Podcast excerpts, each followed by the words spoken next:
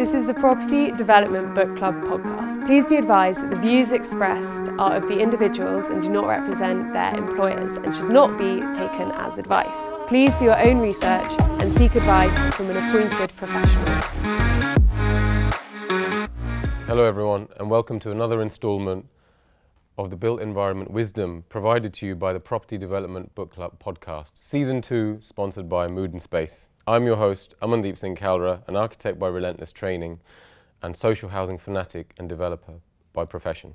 And with me today, I have Ryan. Hi, I'm Ryan Menzies. Uh, I work at Chorus Group as Head of Sustainability. Uh, my name is Rafe Bertram. I work with Enfield Council uh, partly as sustainability lead on Meridian Water and partly as joint interim climate change and sustainability head uh, at Enfield Council. Hi, I'm Maribel Mantecon. I am a senior associate and architect at HTA Design, where we specialise in housing. Hi, I'm Bola Ogunmefun. I'm director of structural engineer practice, Thyssen Engineers. Uh, today we'll be discussing the mammoth challenge of retrofit, the opportunities, the obstacles, and we will try and come to a conclusion by the end of this by why retrofit at scale has not taken off in the UK. So let me set the scene first. 38% of UK's carbon emissions come from the heating of existing homes, um, and 85% of UK's existing homes are rated EPC C or below. So for those of you who don't know what that is, whenever you buy or sell a property, a rating is uh, calculated on the energy efficiency of your home. Three quarters of UK households uh, will be pushed to fuel poverty by January 2023 next year, which is absolutely staggering. Uh, and with the rising energy cost, uh, this is actually only getting worse. And the consequences of this uh, on the houses itself, uh, obviously, are things that people living in UK-based housing for years will be familiar with, which is damp, mould, um, condensation, drafts and overheating, which have huge, huge implication on the well-being and health um, of people that reside in those, which leads to poor indoor air quality, respiratory problems, as well as reducing people's life expectancy. Research earlier this year from the BRE also highlighted that just cold and damp in houses cost the NHS almost a billion pounds a year in terms of um, uh, diseases that are related to those conditions. And moreover, 80% of the homes that will be here in 2050 are already here built today. Um, but have, have we actually spent 80% of our time, resource, and energy looking at those homes? I'd say no. And listing out these staggering statistics is quite numbing if you think about it. Um, and it's clear to me that sticking a couple of PVs on the roof uh, or buying a new kettle, as uh, Boris Johnson would have you do, or sticking uh, tinfoil behind your radiators is definitely not going to be tackling the beast of the situation.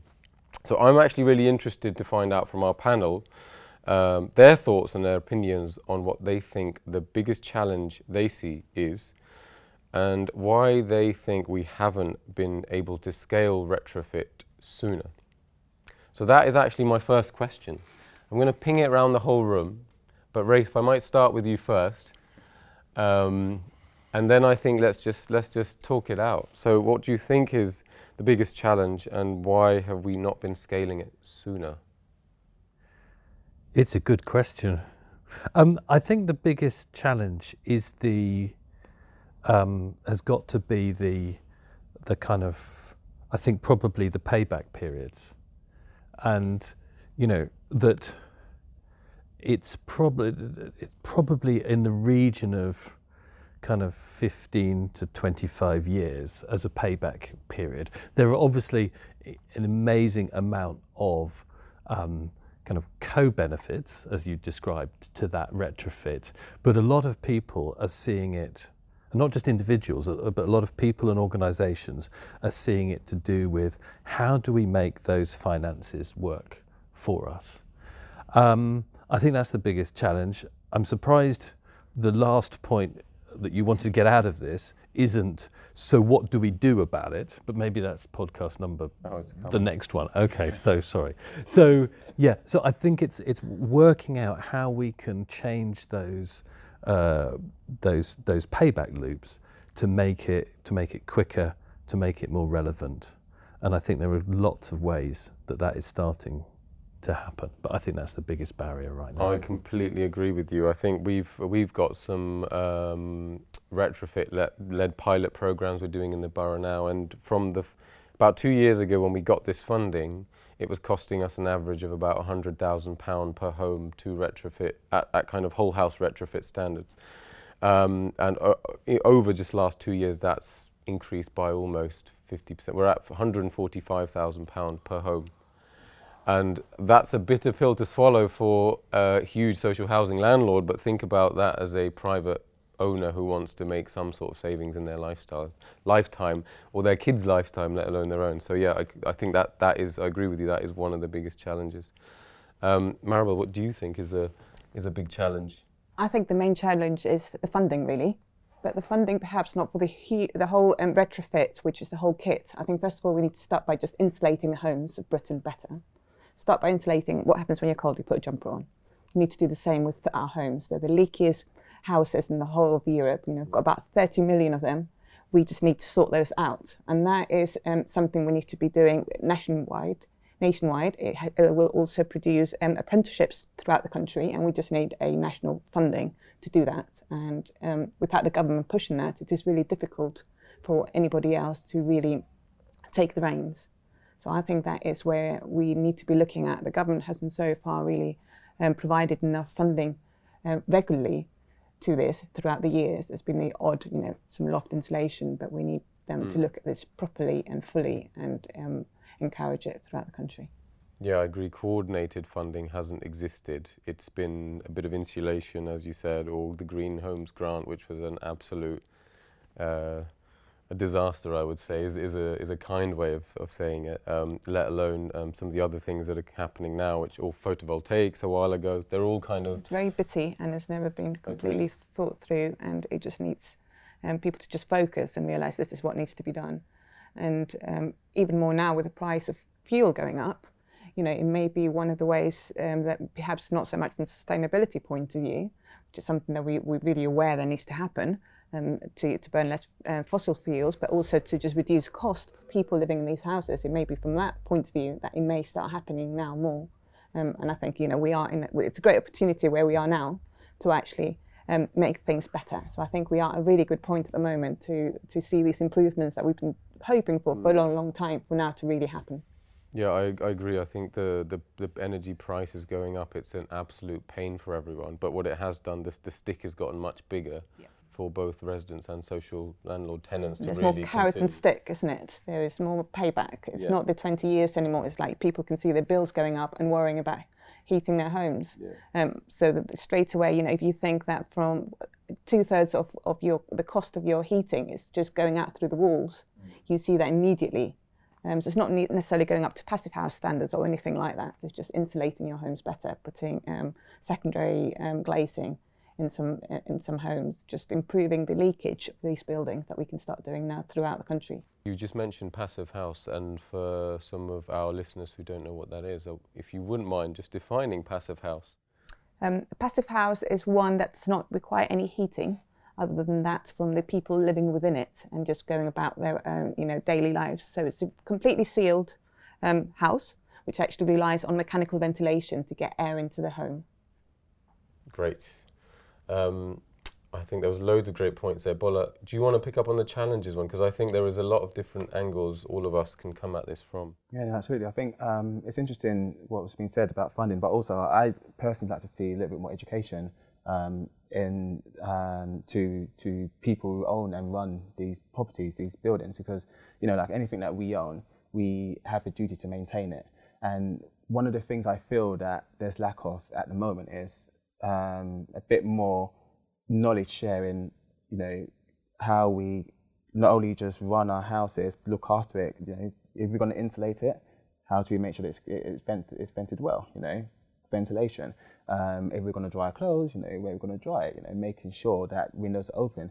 And there's also a general, there seems to be a general consensus that you know um, there is one solution for each type of property, but actually considering the different types of building stock, the different ways to insulate our um, properties. And again, that goes down to education for, if you like, the landlords, the owners, and the people who are running it. Um, I know, you know, I think it was in the early noughties where we had the um, scheme where everyone insulated their homes and especially cavity wall insulation, and that didn't go quite well because that sometimes caused damp as well. It's just understanding the different types um, of solutions for your building. So it's it's an interesting one, um, but I still feel there's a I still feel too many people um, do not know enough about how to run or manage their homes, and I feel like we could do a bit more to help help them with that. I think that's a really good point, particularly around well everybody, both from the social housing landlord to a private landlord. Who goes in does what's needed at the time. I'm going in to replace windows. Why not go in and also look at the fabric at the same time or the boiler? You're in there, you've scaffolded it up. It's easy. It's easier.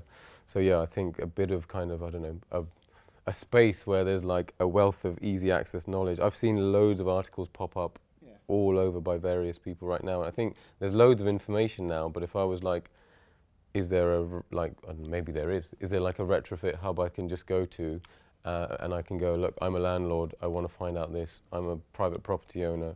I actually um, rent my homes out. What does the law require me to do in the next few years to get my? So I think yeah, there's just a lot of information and not a good way of obtaining it. I'll give you an example. I mean, that's a very good point because also, um, you know, when we have a car, what do we do with a car every year? You know, what do we do with it every year? We service. We have a boiler. What do we do with the boiler every year? We have a home. You know, shouldn't we be more thinking thinking about every year someone going and have a, maybe a bit of a survey just to see what's happening now, to look at the windows? Because as you say, ultimately we tend to address issues when it manifests itself and when there's a problem. Whereas actually we attended to it during the, the life of the building, then actually we're main, maintaining it.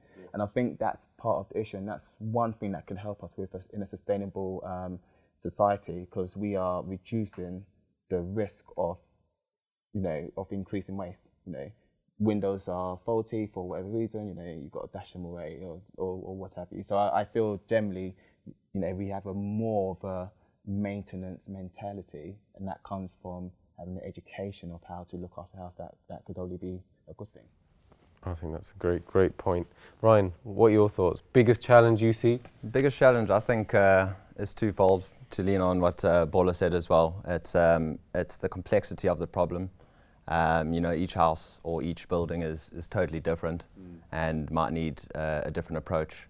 Um, and on top of that, uh, traditional builds are a lot different to how modern buildings are built today. They operate in a very different way. They need to breathe, um, and they handle moisture in a very different way. So it's edu- educating people on that.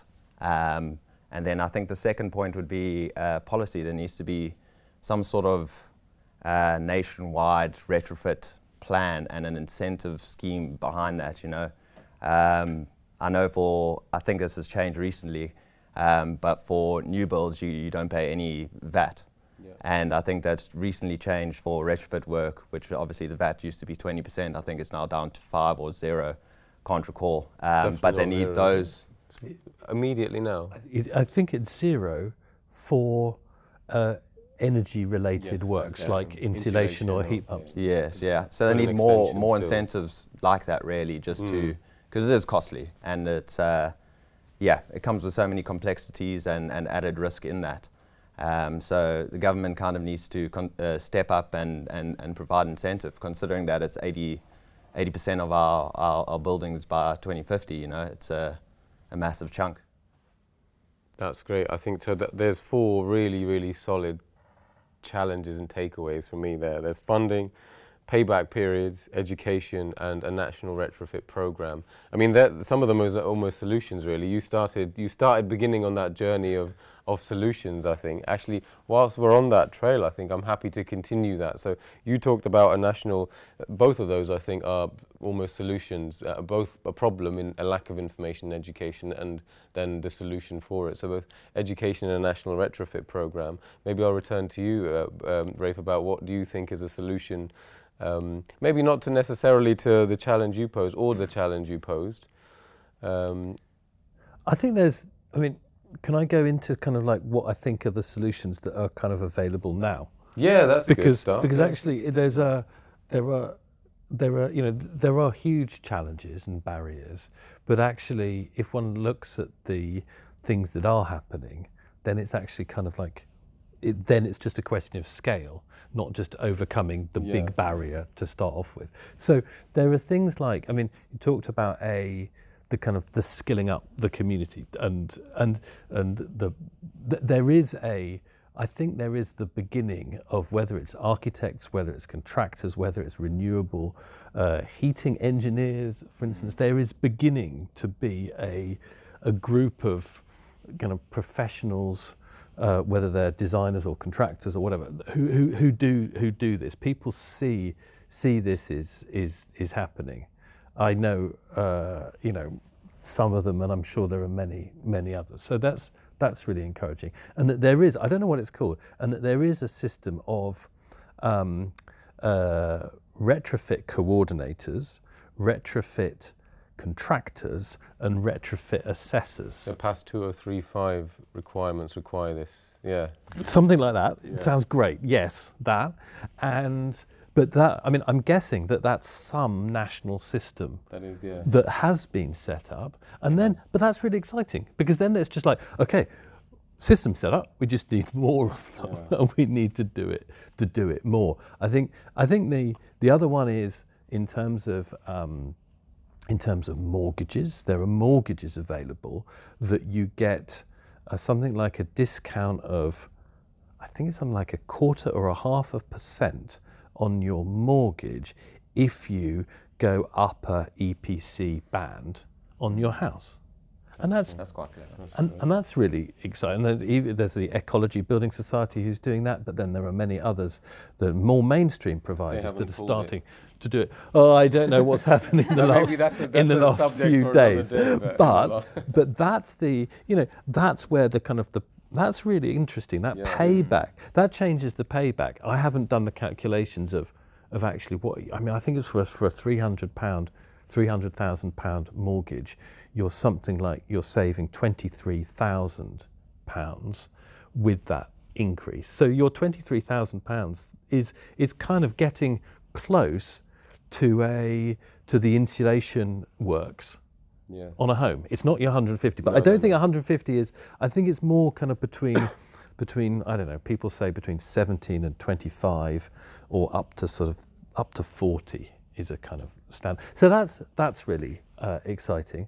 There are also organisations that are there, kind of more kind of tech organisations. There's one called um, EcoFurb. There's one called Cuppa that have started offering this service to to sort of like a, a pathway for whatever your home is, whatever your situation is. They then can then sort of say, oh well, I think you should do. You know, they sort of like cr- create a priority list yeah of things. So that's that's kind of.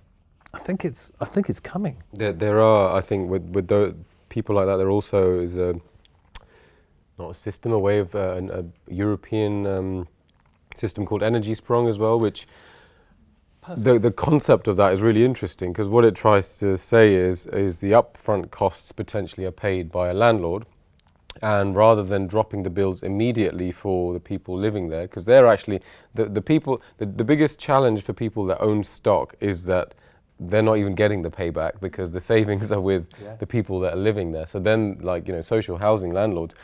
I say that, but there is lots of evidence to suggest that when people are in uh, fuel poverty, uh, then you have rent arrears. So there is there is a financial incentive as well for local authorities and and um, uh, and big sort of house uh, owners in that you will get your rent back from, uh, particularly now when three quarters of the UK will be in fuel poverty by next year. But what the Energiesprong system does is the investment is outlaid by the um, landlord and owner. The uh, the bills then go dir- what you would normally pay as a as a sort of tenant in terms of energy for the first X period of years. The bills stay at that sort of frozen level, so you have certainty that they don't go up at a sort of agreed level. And then what that does is that allows that loan to be sort of paid back over time by the initial investment. So, of course, the savings are um, the savings are then kept, the bills themselves are obviously maybe a quarter of what they used to be, and the gap between that and what the kind of people um, staying in those homes are paying goes to pay that loan until that loan is cleared, and then your bills drop even further. So that that is a kind of tried and tested European model that's actually at scale in Europe as well. It's not sort of in Amsterdam and other, it's in Netherlands. It's it's it's being rolled out at scale, um, which is being trialled in the UK. So that is another uh, system. Hi, I'm Amandeep Singh Kalra, and you've been listening to the season two of the Property Development Book Club podcast. Make sure you like, share, and subscribe. Hi, this is Bola Ogunmefun, Structure Engineer at Thyssen Engineers, and you're listening to season two of the Property Development Book Club podcast. Hello, uh, my name's Rafe Bertram from Enfield Council, and this is the Property Development Book Club podcast, season two. Hi, I'm Ryan Menzies from Chorus Group, and you're listening to the Property Development Book Club podcast, season two. I'm Maribel Mantecon, an architect from HTA Design, and this is the Property Development Book Club podcast, season two. Maribel, solutions. Solutions is important.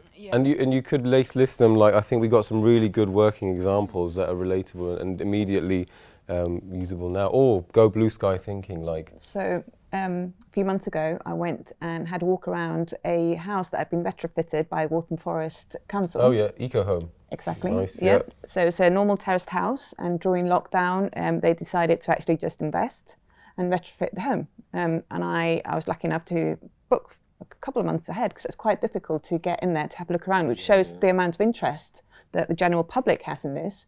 Um, so you can get to half an hour looking around and understanding all the different things that um, that you can do to your home to make it more sustainable. Um, and just the sheer number of people there, I think, and the the way that people are really interested in this, how it has you know people do want to do this. I think it's a great great way to show um, the community what's available. Um, unfortunately, you know, talking to these people as we were wandering around, going, "Oh wow, um, are you going to do this?" Like, "Oh, I would love to. I just can't afford to." Yeah. Uh, so unfortunately, all the people do want to do these things, and whether uh, all, the people are becoming more informed and more educated, I think cost's still the barrier there.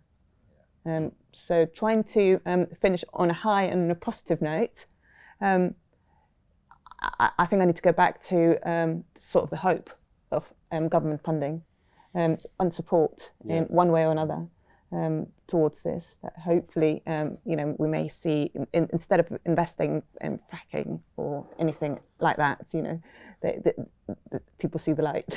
and, It's yeah. interesting. There are pots of money that are being released, or actually, there was one released just today, which is a, a social hub uh, housing decarbonisation fund for about I think Wave 2.2, which is 800 million pounds, um, which sounds like a lot, but then when you do the maths and divide it up, and this this is for any local authority or housing association in the UK to bid for.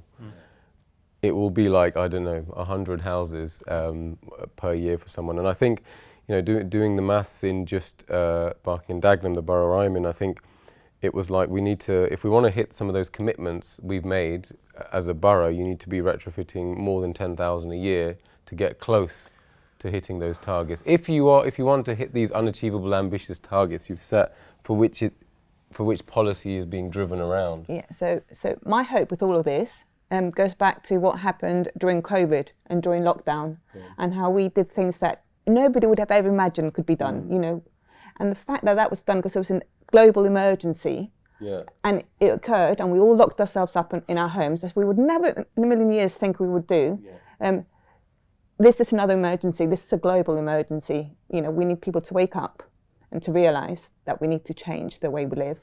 Um, so my only hope, um, looking forward, is that that does happen because we've seen how it's possible to change the way we live and to put and to find money. Yeah. When you need to, you know, change the you way know. you live. Yes, because I think, uh, uh, you know, and, and we saw, we, there was the youth movement that we saw a few years ago that we thought were pushing their way um, to make this this real changes within um, within the world, looking at the future and the way we live. And you know, there's still that hope that we might still see that we need to change things, and then find the money to do so. Yeah, I think so.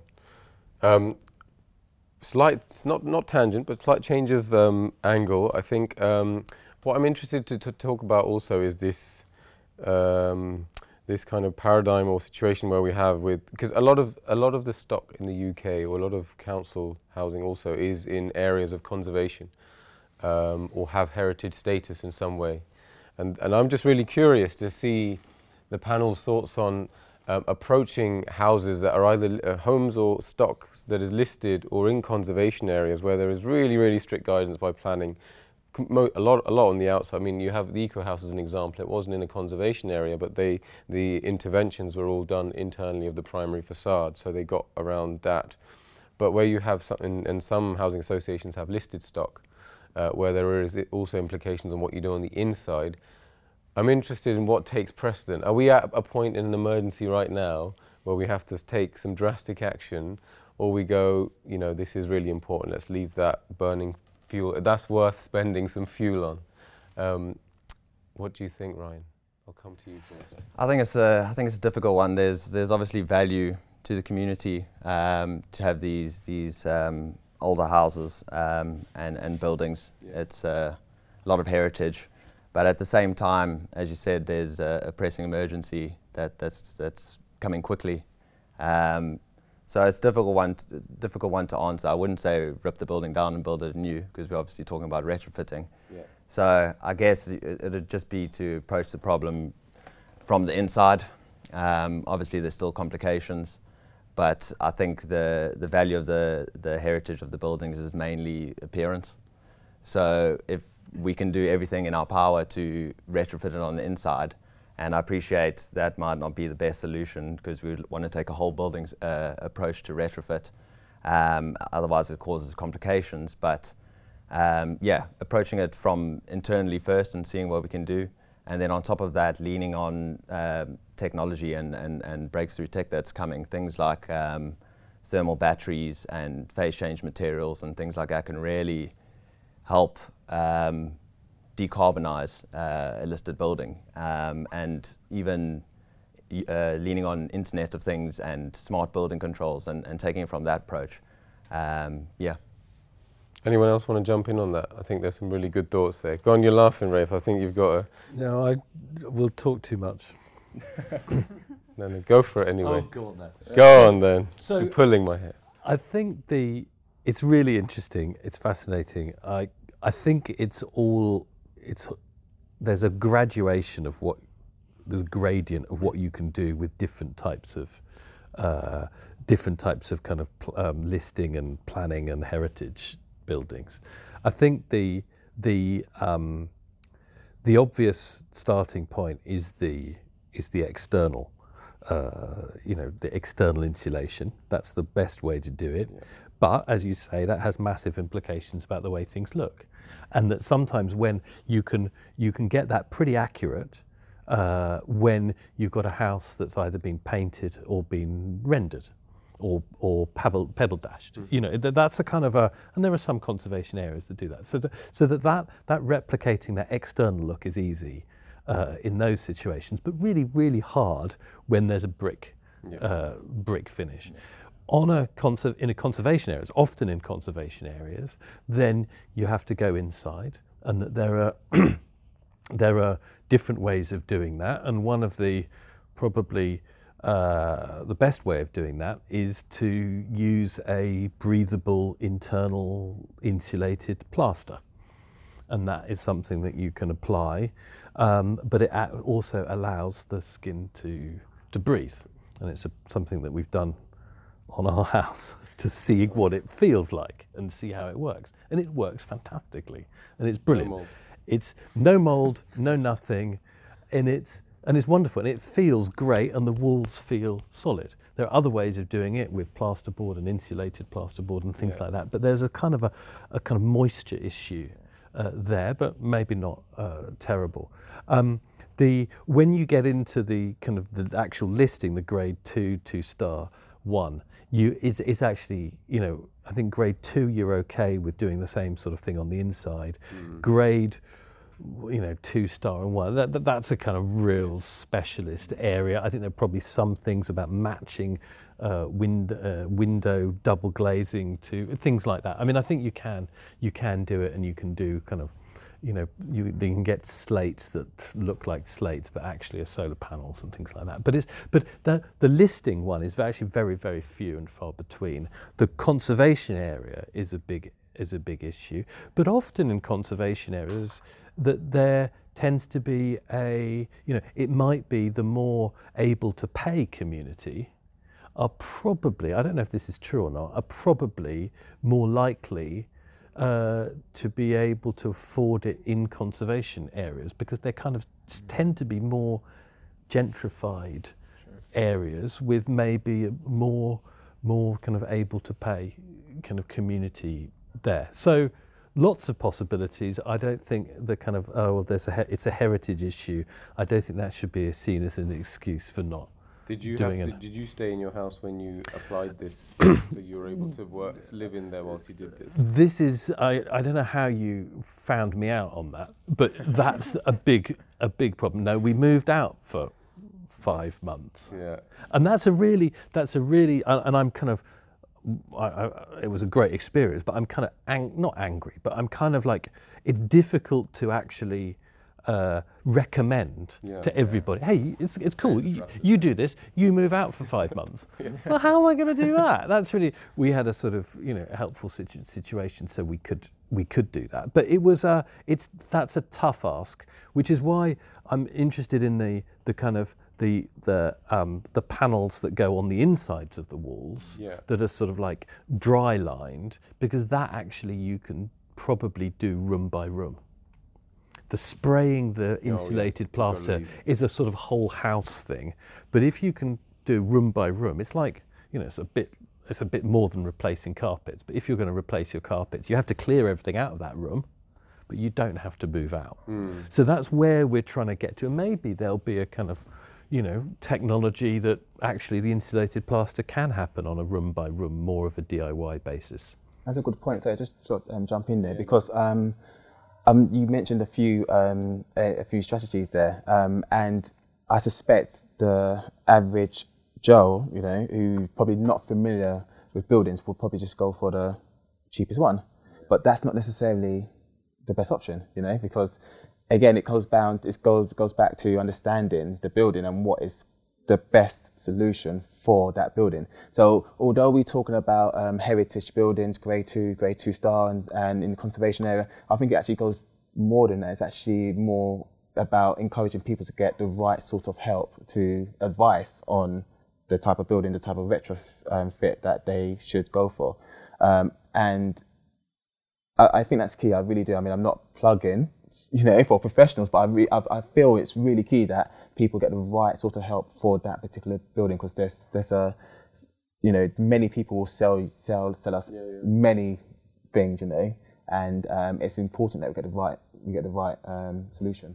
Do you, do you think there's enough skilled people in the marketplace at the moment to to provide that advice? See, the thing is, is that I, I honestly believe, again, you know, the people who have that uh, advi- um, experience or that knowledge, um, it's, it's up to us to share. Okay, and I, I don't think so because I because you know construction we know construction is a low barrier to entry market. As soon as a scheme comes on board, you know, people flood into the you know to offer that service. So it's a tricky one, but I, I do feel that um, you know the, I would like to see government increase the funding, but I also like to see them have some sort of knowledge hub, you know, to Or apprenticeship. apprentice exactly. Something where people can feel safe that they can get you know informal guidance. And maybe we, we talked about solutions before. Maybe there could be a um, a approved list of you know of professionals that could help with this type of building.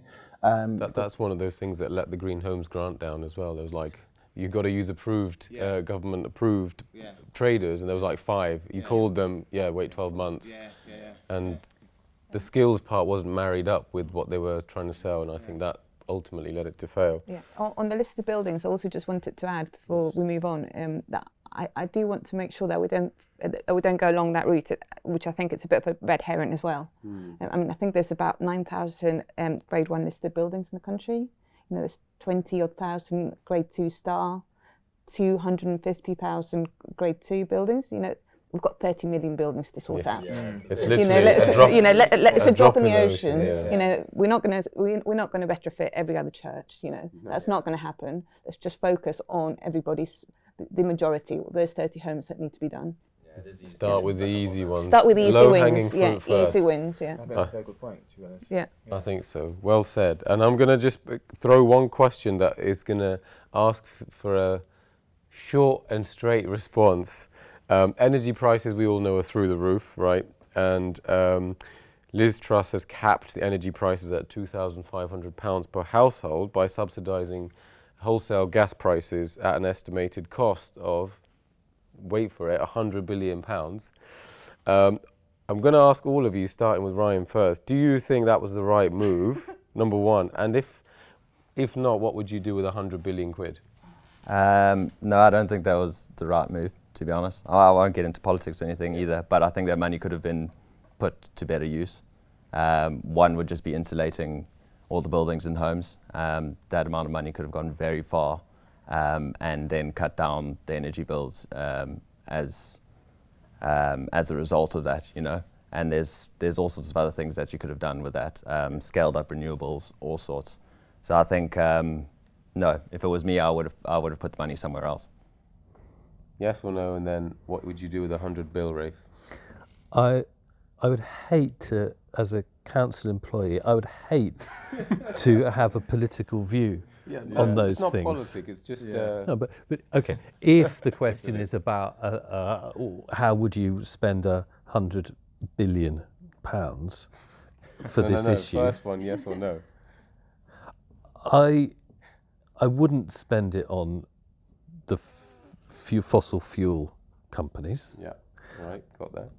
but I think there's a better way of funding uh, issues that will help people through the cost of living and energy crisis.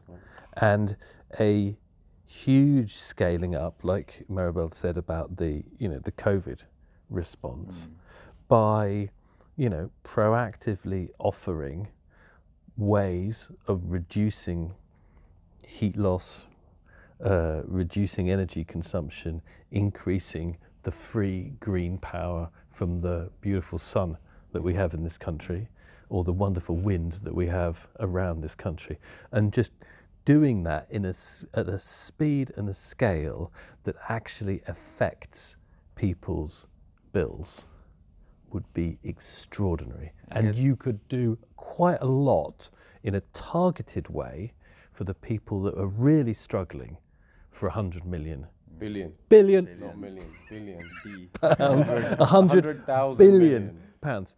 But but just work out that sorry, I'll stop. 3 what is 300 million? Sorry, what is 30 million divided by 100 billion or the other way around? How many how many Homes. And how many how, Yeah, do you how what? much money I, does each I was one get? doing this calculation. quite a bit, no? It wasn't actually a whole load. It's not that, yeah. It's not actually a lot of money. Why don't you do that calculation while I get Maribel's yes or no? Maribel, yes or no? No, I wouldn't spend um, that huge amount of money on fossil fuels that are just making you know the problems that we have worse. And just you know, of course I wouldn't. Um, insulation and renewables would be my way forward. I think the only the only thing to add to that is just how, while I was sitting here thinking, because I've I've got the same thoughts as you, but um, how immediate is is that change? I guess people in in this uh, uh, fuel poverty need need change quite quite quickly. No Um, backtracking, Ryan. Yeah, but I'm not. Yeah, Yeah, yeah, not I know what you advocating for that, but it is a consideration. Um, but we can't kick the can down the road forever and ever, you know. Exactly. So Bola, yes or no?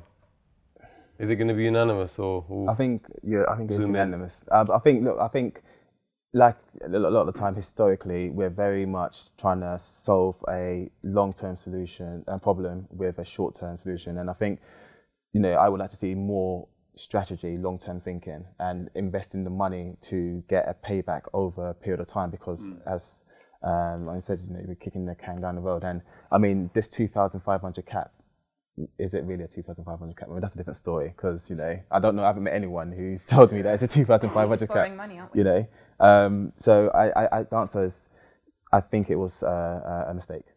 Got it. I think you've heard an amazing array of. We've heard challenges, we've heard solutions, we've heard our thoughts on heritage, and I think between us we've got some great ideas. If, if immediately somebody listening to this uh, was able to action two or three of these things, I think we go a long way in uh, trying to address some of the scaling challenges that we've got with retrofitting. You've been listening to the Property Development Book Club podcast, season two, sponsored by Mood and Space. Thank you very much for listening. This is the Property Development Book Club podcast. Please be advised that the views expressed are of the individuals and do not represent their employers and should not be taken as advice. Please do your own research and seek advice from an appointed professional.